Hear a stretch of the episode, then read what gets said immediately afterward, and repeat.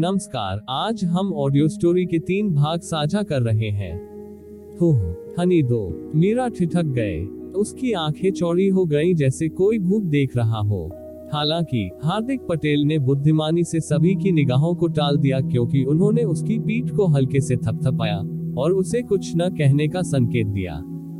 बेशक, वह जानती थी कि इस स्थिति का सामना करने के लिए उसे शांत रहने की ज़रूरत है, लेकिन उसकी छोटी मुट्ठी से एक एक करके जुड़ों के फटने की आवाज़ आ रही थी। उसने एक गहरी सांस ली और आरुष की निगाहों को उस पर महसूस किया। मीरा मुड़ा और बिना किसी भाव के फिर से उसकी ओर देखा। वह धीमी आवाज़ में कोसने से नहीं बच सकी किल आरुष दुबे एक पल के लिए रुके।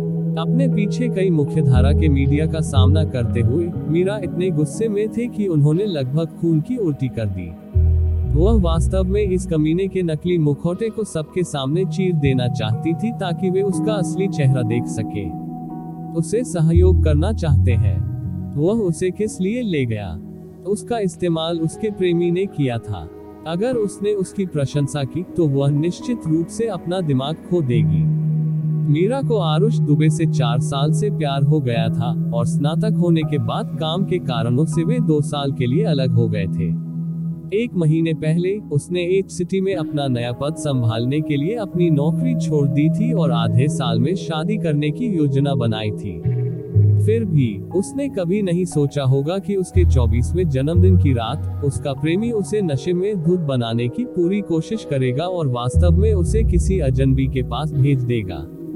आरुष दुबे वर्तमान में एच सिटी में पटेल ग्रुप के उपाध्यक्ष थे और कई कारणों से अभी उनका सबसे बड़ा दुश्मन हार्दिक पटेल था। उन्होंने एक बार कहा था कि अगर हार्दिक पटेल नहीं गिरे तो उनके लिए सबसे बड़ी समस्या होगी।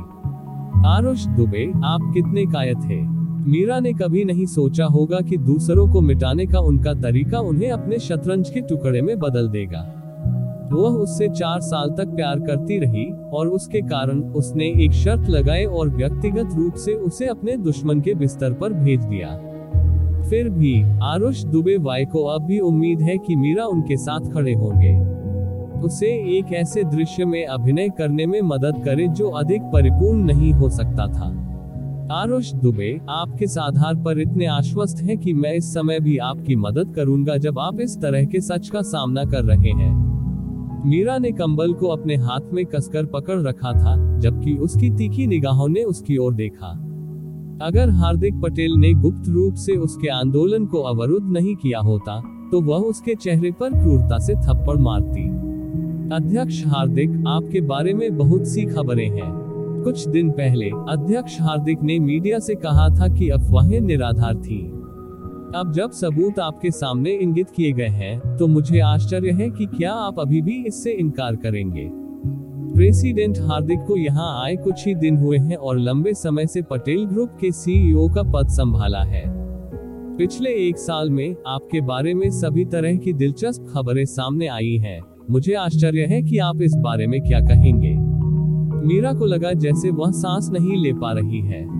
उसने अपने उद्देश्य से चमकती रोशनी से बचने के लिए अपना सिर नीचे कर लिया, लेकिन घटना के मुख्य पात्र के चेहरे पर हमेशा एक सुंदर मुस्कान थी। अगर उसने मीडिया को समझाया कि उन्होंने कुछ नहीं किया तो शायद वे कभी इस पर विश्वास नहीं करते। वह वास्तव में एक कंबल में छिपी हुई थी, नग्न और उसका चेहरा अभी अभी दहशत से भरा हुआ था। उसकी सभी लापरवाह अस्वीकृति केवल अधिक प्रश्नों और टिप्पणियों को आकर्षित करेगी जो उसे और अधिक शर्मिंदा महसूस कराएगी।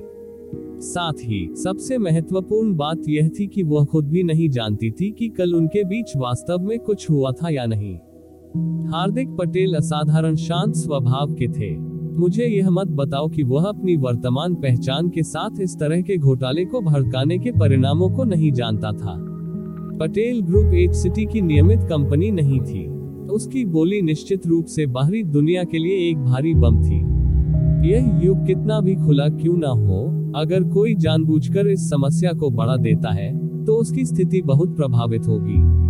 कहा जा सकता है कि अगर आज की समस्या फैली तो हार्दिक पटेल को तुरंत पटेल ग्रुप के सीईओ के पद से हटा दिया जाएगा।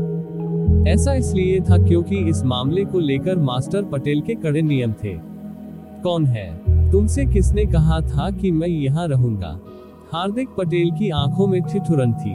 बोलते समय उसके होंठ एक सूक्ष्म खरोह में चले गए, न तो तेज और न ही धीमे। मेरी कहानी सुनने के लिए धन्यवाद। कृपया मेरी ऑडियो कहानी को लाइक और शेयर करें। भाग तीन कहानी में समाप्त हुआ।